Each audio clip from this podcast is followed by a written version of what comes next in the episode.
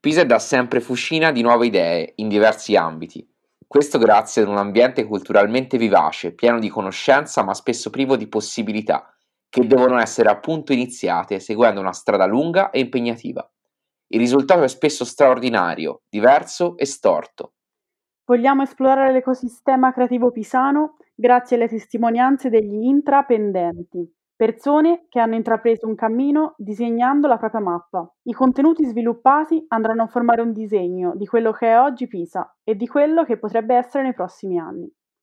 Siamo Maria Giulia e Filippo e, e questo, questo è Intrapendente.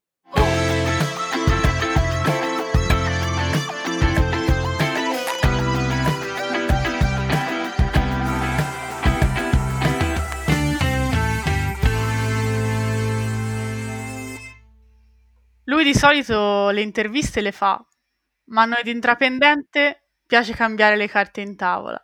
Oggi il tavolo infatti verrà girato e sentiremo la voce di una figura che è il fulcro della notizia pisana. Calabrese, ma ormai pisano adottivo, si è laureato all'Università di Pisa in giurisprudenza. Affascinato dal mondo giornalistico, ha iniziato a lavorare in quest'ambito sin da giovane diventando poi redattore del Tirreno, specializzandosi su temi che riguardano la tutela dei cittadini, la cronaca giudiziaria e lo sport. È stato inviato nel 1991 e nel 1993 in Croazia, nei campi profughi durante la guerra dei Balcani, e dal 2014 al 2017 autore del blog Risparmiare Facile, che è dedicato alla tutela dei consumatori e dei risparmiatori.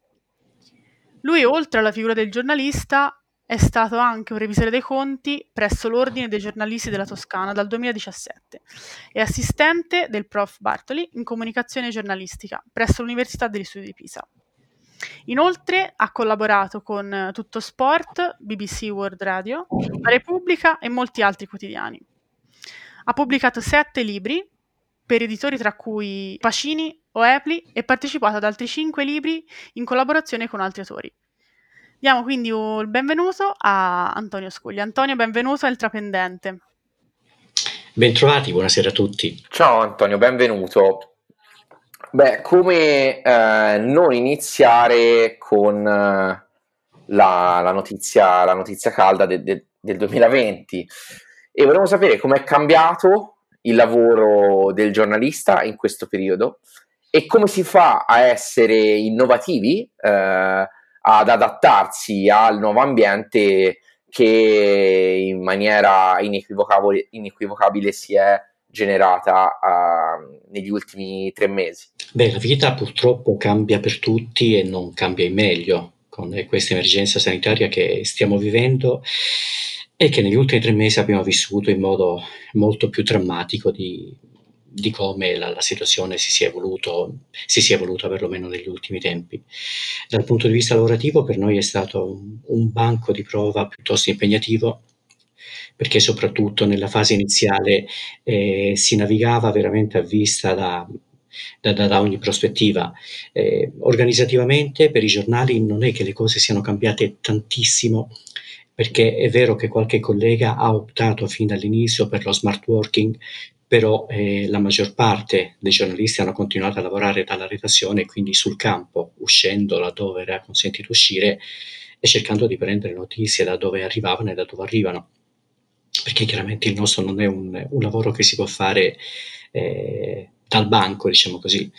Eh, per fortuna, eh, dal punto di vista strettamente lavorativo, devo dire che l'esperienza di un quotidiano ti aiuta a confrontarti con la realtà in modo continuo e quindi non ti va a vivere a scatti anche le, eh, le novità. Quindi in qualche modo ci siamo adattati alla difficoltà di reperire notizie, alla difficoltà di confrontarci con delle realtà che erano e sono tristi, anche perché oltre a descrivere i fatti che riguardano altri, ciascuno di noi ha avuto anche eh, più o meno direttamente dei problemi di persone conosciute, di parenti, di congiunti eh, che a loro volta si sono ammalati, eh, come, come, la maggior parte delle famiglie italiane, non è che noi poi siamo delle persone eh, che vivono fuori dal mondo.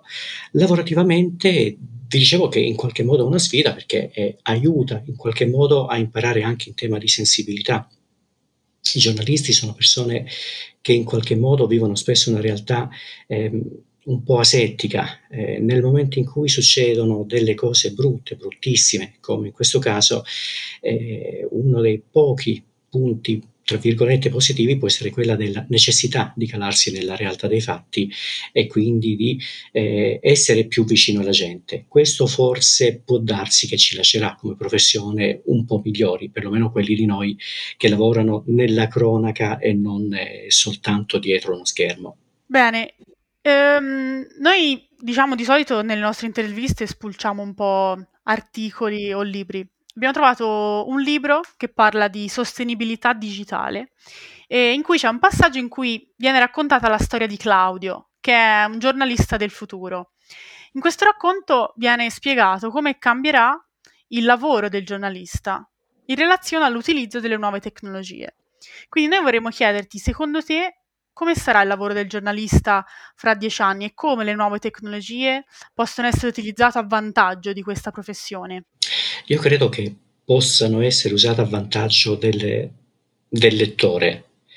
Eh, per i giornalisti le nuove tecnologie sono qualcosa, ma non queste di ora, le nuove tecnologie che sono state inaugurate con internet eh, sono più o meno come per la maggior parte di loro eh, fu eh, tempo fa l'asteroide di 66 milioni di anni fa eh, per i dinosauri, nel senso che eh, la possibilità di attingere eh, addirittura un overload di informazioni ehm, rende il mercato giornalistico in gran parte ehm, non sostenibile dal punto di vista economico, ovvero eh, se fino a una trentina, ma anche una ventina di anni fa, la figura del giornalista come eh, collettore di notizie, come intermediario di notizie, eh, poteva essere centrale ed era una professione che poteva essere svolta con ritmi, tra virgolette, umani, ora non è così. Oggi mh, mm, abbiamo quelli che siamo sopravvissuti, perché tanti giornali hanno chiuso, tante tv hanno chiuso, tanti siti internet di primi tempi hanno già chiuso, oggi ci confrontiamo con delle notizie che sono confrontabili minuto per minuto con eh, la necessità di controllare in tempi brevi delle notizie che non possono essere controllate in tempi brevi. E naturalmente questa, eh, tutte queste novità eh, appesantiscono il carico di lavoro, rendono obsoleti molti di noi che per ragioni di età o di eh, difficoltà di adattarsi a un mondo che è cambiato, non riescono a reggere i ritmi lavorativi e anche lo stress conseguente un lavoro complesso come quello giornalistico. Io credo che fra dieci anni, ma anche ora rispetto ai dieci anni fa, eh, per fortuna di noi come cittadini eh, ci sarà la possibilità eh, quindi di avere mh, molte più fonti informative di quante ce ne fossero in passato. I giornalisti, ovvero quelli che riescono a vivere con il lavoro di giornalista, saranno molti meno di quanti sono oggi e, e già oggi siamo molti meno di quanti eravamo una decina di anni fa. E con questo non voglio parlare male dell'innovazione digitale, è come se un contadino delle, eh, di, di, un centinaio di anni fa parlasse male del trattore. Eh, l'innovazione tecnologica è necessaria eh, per, per, l'umanità. chiaramente, eh, man mano che progrediamo con la tecnica eh, diventa sempre meno importante il fattore umano e quindi quello che si vede dall'interno, ovvero la prospettiva delle persone che lavorano in un determinato settore e vengono in qualche modo rese obsolete dalle tecnologie è meno ottimistica, e, diciamo meno felice di chi queste tematiche le vede dall'esterno. Antonio, rimaniamo proprio sul tema. Eh, uno dei, uno, diciamo, dei, dei, discorsi che maggiormente ci capita di fare con eh, le persone che intervistiamo qui a Intraprendente, diversi professionisti, eh, diverse persone intraprendenti, è proprio questo del, di come cambiano le competenze e di quali siano eh, poi le competenze indispensabili per fare il lavoro che fa la persona che intervistiamo a proprio modo, no? in maniera intraprendente. Nel tuo caso, ora stavi parlando di come la tecnologia ha avuto impatto su, sul lavoro del giornalista, ma questo è vero per tantissimi, per tantissimi altri settori. La digitalizzazione è stata distruttiva spesso da questo punto di vista, ma la domanda che vorremmo farti è se individui invece delle competenze del tuo mestiere, dell'essere giornalista, che in qualche modo si sono evolute, sono diventate ancora più necessarie in un mondo uh, in cui l'informazione è passata dalla carta ai bit. Sicuramente sì. Eh, tieni conto che poi non c'è soltanto è internet in sé, ma c'è tutto l'universo dei social che ci invita o ci costringe a imparare a rapportarci diversamente. Io da questo punto di vista sono più fortunato della maggior parte dei colleghi della carta stampata perché provengo, eh, fin da quando ero poco più che bambino, da un mondo molto diverso che era quello delle prime radio private italiane. Eh, per cui ehm, diciamo, la, la, predisposizione ad atteggiarsi nei confronti della, del pubblico in modo più discorsivo eh, può avermi aiutato nel corso della carriera eh, ed è una predisposizione che poi è accelerata nel corso degli ultimi anni. Per farvi un esempio molto banale, eh, alcuni di noi all'interno dei giornali eh, fanno le dirette Facebook, eh, legate o non legate alla cronaca di tutti i giorni e naturalmente i nostri investimenti in in tema formativo eh, riguardanti l'universo digitale eh, sono tantissimi. Eh, ciascuno di noi, anche giornalisti, eh, che voglia o non voglia farlo, eh, bisogna che si aggiorni continuamente, bisogna anche che si informi a sua volta e lo facciamo eh, se guardiamo un pochino il tempo che ci investiamo, molto di più eh, su internet e sui social vecchi e nuovi eh, rispetto alla carta. E, ehm, il motivo per cui vi dicevo che principalmente le nuove tecnologie eh, non aiutano noi giornalisti dal punto di vista del mestiere, in realtà è molto più banale di quanto sembri. Eh, non è che sia difficile imparare a, vivere, a convivere con le nuove tecnologie, ma le nuove tecnologie fino ad ora, eh, invece di portare risorse al giornalismo classico le hanno tolte. Vi faccio l'esempio più banale che ho sotto mano, eh, sono le 650.000 copie accertate di giornale che ogni giorno vengono craccate eh, tramite diversi canali su Telegram, per cui una buona metà delle persone che oggi leggono il giornale non lo pagano semplicemente perché lo scaricano abusivamente.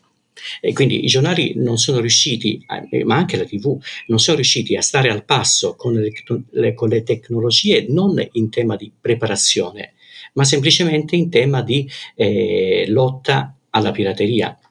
Oggi internet purtroppo eh, per noi giornalisti vuol dire anche questo, che se io giorno per giorno impiego delle ore a trovare a sviluppare una notizia e a metterla sul giornale, dopo 5 minuti qualunque sito internet più o meno onesto la stessa notizia la rimette pari pari o quasi. I più onesti lo fanno eh, riportando quantomeno la fonte o addirittura che è quello che si dovrebbe fare, riportando un titolo, un breve riassunto e poi il link o l'informazione giornalistica eh, o il link al, al, sito del giornale qualora questo sito sia a pagamento. La maggior parte semplicemente non fanno altro che copiare.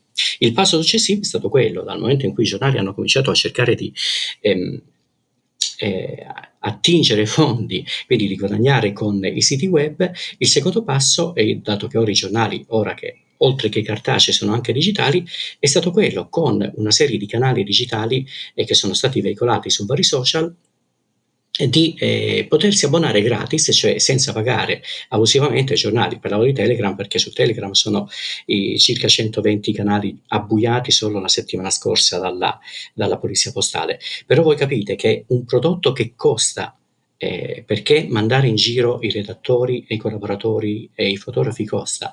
Eh, un, un, costo del lavoro che è presente, un costo eh, delle rotative, degli impiegati degli amministrativi eh, che non si può diminuire nel momento in cui le entrate diventano minori non perché diminuiscano i lettori, ma perché eh, le persone più evolute eh, non pagano più il prodotto, mette in crisi il sistema. Antonio, mi permetto di uh, fare un, uh, un, collegamento forse uh, inaspettato, ma per um, gli ascoltatori che hanno seguito un po' la serie di interviste che abbiamo fatto, neanche così tanto. Ci è capitato di intervistare persone da diverse, probabilmente da diversi ambienti, tra i quali anche quello della musica. Il, um, diciamo, il racconto che ci hai fatto parlando di come eh, l'industria giornalistica non è stata in grado di eh, star dietro a come eh, l'informazione giornalistica si è evoluta, eh, è molto simile a come l'industria, l'industria discografica ha, ha perso, è stata distrutta in gran parte dalla eh, digitalizzazione a causa dei nuovi modi in cui la musica è stata distribuita e eh, purtroppo della, della pirateria. Vero. Ma non solo, uh, c'è un'altra, un'altra, un altro parallelismo che mi viene, che mi viene in mente è invece su, sulle ultime settimane ed è quello delle, dei giornalisti rockstar. Mi viene in mente il caso di Andrea Scanzi, no? che eh, per chi segue un po' i social è diventato tra i primi cinque influencer in Italia e il fatto che sia paragonabile a Chiara Ferragni è qualcosa di interessante, di, di rilevante. Secondo te, eh, se ci saranno meno, meno, giornalisti, sopravviveranno i giornalisti rockstar? Questa è la prima domanda. La seconda domanda è: ma tu stai facendo qualcosa per essere un po' una rockstar? allora, rispondo prima alla seconda. No, non sto facendo niente perché sono incapace, se non lo farei volentieri. Eh, al di là delle dirette Facebook non vado. Eh, la prima domanda ha una risposta sicuramente positiva, nel senso che sono mm, in, in, in grossa diminuzione eh, i giornalisti che riescono a campare con questa professione, però quelli di punta e anche quelli che riescono a fare, oppure sono per natura degli intrattenitori prima che dei giornalisti, sopravviveranno sicuramente anche per via della, eh, della, commissione che li porta a fare delle cose diverse. Ehm, per dire, i giornalisti, ad esempio, come voi sapete, non possono fare pubblicità ci è espressamente vietato se uno vuole fare pubblicità eh, anziché informazione o si rimette dall'ordine o viene senz'altro prima sospeso e poi eventualmente radiato dall'ordine. Però eh, lo stesso ex giornalista può continuare a fare tutti i suoi programmi, tutte le sue pubblicità, tutta la sua attività di influencer, eh, semplicemente cancellandosi dall'ordine, restando di fatto una persona che informa, anche se la sua non è più informazione come lo intendiamo dal punto di vista deontologico, ma eh, intrattenimento. Eh, quindi le rockstar del giornalismo che riescano a, a restare giornalisti fin quando non, eh, non, oltrepassano un certo limite riguardo alle commissioni con la pubblicità eh, o la propaganda, o che non siano più giornalisti sono assolutamente destinati a sopravvivere a noi. E volevo farvi l'esempio di Giletti, e che ora è di nuovo giornalista dal 2014, dal 2014 ma eh, dopo essere stato due volte sospeso e poi eh, per la terza volta sottoposto a procedimento amministrativo dall'ordine dei giornalisti, cosa che gli poteva costare la radiazione, si cancellò lui stesso dall'ordine per poter continuare a fare i suoi programmi nei quali faceva anche pubblicità, dopodiché nel 2014 come gli consentiva la legge e d'altra parte eh, chiese di essere nuovamente iscritta all'ordine dei giornalisti e attualmente credo che sia ancora giornalista, per quanto eh, le trasmissioni che fa e che sono indubbiamente interessanti, a me non piacciono, le guardo, però sono indubbiamente interessanti perché vedo che la gente le guarda, eh, con il giornalismo magari non sempre abbiano molto a che fare. Tornando invece mh, un po' alle cose, diciamo, che, che, interessano anche dal punto di vista no- nostro, della stortezza, e del, il, il, nostro podcast si chiama Il talento di essere intraprendenti, quindi intervistiamo tutte persone che hanno, diciamo, un talento particolare o che comunque hanno trovato una, una propria vocazione. Noi sappiamo ovviamente che ci sono dei lavori che più di altri necessitano di una vocazione per essere affrontati in maniera professionale, nonostante tutte le difficoltà che ci possano essere. Vogliamo sapere eh, tu quando e soprattutto come hai capito di avere questa vocazione e che consigli ti senti di dare a chi sta cercando la propria? Ma, eh, intanto vi dico che quando io ho iniziato a fare giornalista eh, venivo fortemente sconsigliato dai giornalisti anziani che mi dicevano lascia perdere perché ci vuole troppo tempo, ci vuole troppa gavetta, eh, fra poco il giornalismo non esisterà più, non ci saranno più posti di lavoro per i giornalisti. Questo però succedeva nel 1977 quando io avevo 14 anni. Gli stessi discorsi, vedo che eh, i giornalisti miei, eh, miei parietà, quindi ormai dai dinosauri, eh, li fanno tuttora ai ragazzi che vogliono avvicinarsi adesso alla professione. Eh, sono passati 40, 43 anni, mi pare, da allora, non sono cambiati i discorsi. Eh, la mia professione per quanto appunto eh, in questo momento eh, dia qualche possibilità eh, in meno riguardo alla, come dire, eh, al, al, reddito che si può sperare di avere da questa professione, continua a dare le possibilità. La vocazione nel mio lavoro è importantissima, è essenziale anche perché obiettivamente la gavetta, ovvero il periodo dei sacrifici che bisogna fare eh, prima di avere la fondata speranza eh, di essere assunti da un'azienda giornalistica, sono notevoli eh, e sono veramente pochi i ragazzi e le ragazze eh, che dalla passione iniziale riescono a, a far diventare questa attività una professione. Eh, e purtroppo devo dire che non sempre quelli che poi arrivano a farlo come professione sono i migliori, nel senso sono i più preparati, spesso sono semplicemente quelli che sono riusciti a resistere per più tempo, magari facendo anche altri lavori, ai tanti sacrifici che bisogna fare per, per diventare giornalisti. Devo dire, eh, però io magari ho una visione distorta perché poi alla fine ci sono entrato e faccio il lavoro che mi piace, devo dire che ne vale la pena non ti dico passarci la vita, però iniziare a coltivare eh, questa, eh, questa, passione per farne una professione è una cosa molto bella, eh, dal punto di vista intellettuale molto intrigante, è un lavoro che comunque se hai, eh, se sei una persona psicologicamente strutturata e hai um, dire, una deontologia personale eh, abbastanza, abbastanza importante, eh, ti consente eh, di, di, vedere il mondo in un altro modo. Ed è molto bello, così come è molto bella l'impressione di fare ciascuno nel proprio piccolo qualcosa di utile eh, per, eh, per l'informazione, quindi non, eh, non, per se stessi ma per i lettori, per gli ascoltatori, per i telespettatori. Le difficoltà eh, ci sono, ripeto, sono molte, ma la passione può supplire a molte di queste difficoltà. Chiaramente se non hai la vocazione non mettertici perché eh, il gioco delle, eh, come dire, il confronto fra eh, costi e benefici non è favorevole. Quello sì.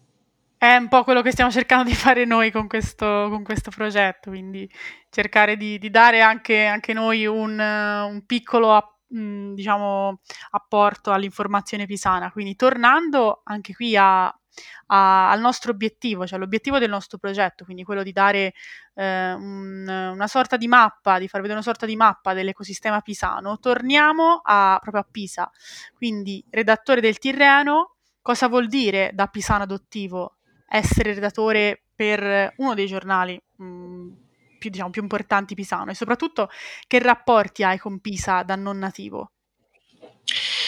Beh, io da, da, dall'anno scorso, ne parlo da due anni fa, e ho, ho, ho realizzato di aver vissuto a Pisa eh, per più di due terzi della mia vita sono arrivato nel 1982 quando avevo eh, 19 anni eh, e quindi ora i due terzi della mia vita li ho passati a Pisa. Vengo dalla Calabria, eh, una terra che amavo e amo, forse ancora, ancora di più ora che non ci abito, ora che non ci abito eh, però sia la mia formazione e la mia infanzia eh, sono stato in Calabria, eh, tutta la mia giovinezza a questo punto, tutta la mia formazione successiva e tutta la vita professionale sono sono a Pisa. Eh, fortunatamente Pisa, così come la Toscana, eh, è una città, eh, come tutta la Toscana, una città che offre a noi che veniamo da fuori una, sintesi molto bella fra eh, dire, l'industriosità del nord eh, e quelle caratteristiche di, di humanitas del sud delle quali non riusciremo a fare a meno. Eh, quindi mi sento in qualche modo apolide perché calabrese non sono più, eh, pisano non, non, sono nato, ma, ma, qui mi sono per fortuna trovato molto bene fin dal primo giorno. Il confronto con la realtà locale eh, non è mai stato molto difficile perché Pisa non è una città molto grande. È vero che siamo 150-160 mila fruitori quotidiani della città, eh, ma eh, la popolazione residente non supera le 90 mila persone e di queste 90 mila eh, solo una, una, parte è pisana di origine. Ora dico qualcosa che sembra una, una bestemmia, ma al di là delle dimensioni che non possono avere paragone, eh, Pisa è una grande mela come New York dal punto di vista eh, etnico, eh, a Pisa convivono da sempre eh, anime geografiche diverse e per fortuna riescono ad aiutarsi a vicenda. Io credo che la città non sarebbe così ricca di idee eh, se non ci fosse stata questa commistione da, da, anni, da decenni, da secoli con persone che vengono da fuori.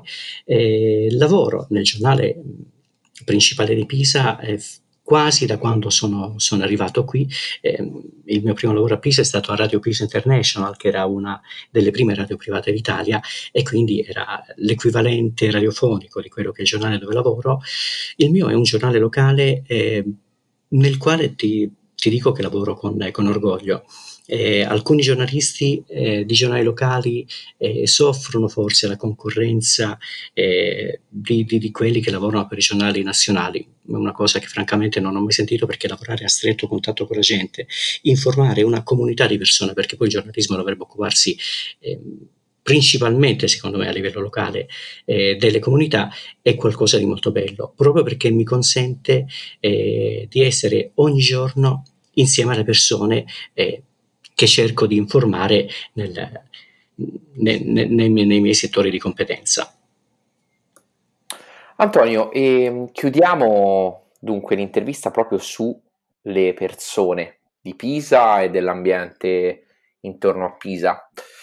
Eh, noi siamo abituati a chiudere le nostre interviste chiedendo un ultimo contributo al nostro intervistato che è ehm, un elenco o anche soltanto una persona che ehm, secondo te eh, vale la pena intervistare proprio perché intrapendente, quindi perché incarna la figura del pisano o del pisano adottivo, come nel nostro caso, mio e tuo, Maria Giulia è nativa, e che allo stesso tempo hanno creato qualcosa per il territorio e l'hanno fatto in maniera storta, in, a proprio modo. Non è una domanda facile, guarda, se dovessi pensare a una persona che mh, ho sempre stimato in modo particolare, ma c'entra veramente poco con il mio lavoro, è Mario Cerrai, eh, vigile del fuoco ora in pensione, eh, che oltre a essere stato un eh, bravissimo eh, pompiere, ehm, ha saputo fare un costruisse una bella carriera, prima di atleta, poi di allenatore poi di dirigente nella, nella lotta, nella lotta eh, stile libero, nella lotta greco-romana, eh, portando diversi ragazzi eh, praticamente dalla strada alla, al podio nazionale, soprattutto educandoli. E per me, eh, ecco, Mario Cerrai ha sempre rappresentato un, eh, un pisano eh, di quelli che forse c'erano anche 700, 800, 1000 anni fa. Ma vi dico questo solo perché mi è venuto in mente lui come, come, prima persona. Ce ne sono tante, tantissime persone interessanti a Pisa, sia quelli che fanno eh, lavori intellettuali, sia quelli legati al, al mondo dell'università, eh, sia manager, imprenditori, eh, che siano originari di Pisa oppure no, eh, ma hanno fatto qualcosa che ha arricchito veramente la città. Eh, magari no, non sempre o non tanto in termini eh, misurabili dal punto di vista eh, economico, ma mh, dal punto di vista del tono della città. Effettivamente sì, mi avete fatto venire in mente questo mio vec- vecchio amico eh, che è Mario Cerrai. Benissimo Antonio, e di certo proveremo a contattare Mario e saremo ben contenti di, di averlo ai nostri microfoni virtuali, però ti chiederemo poi a microfoni spenti anche la lista delle altre persone perché di sicuro puoi dare un punto di vista che per noi è molto interessante ed importante anche per gli ascoltatori. Ti ringraziamo e ti auguriamo una buona serata. Grazie Antonio. Grazie a voi. Ciao. A presto.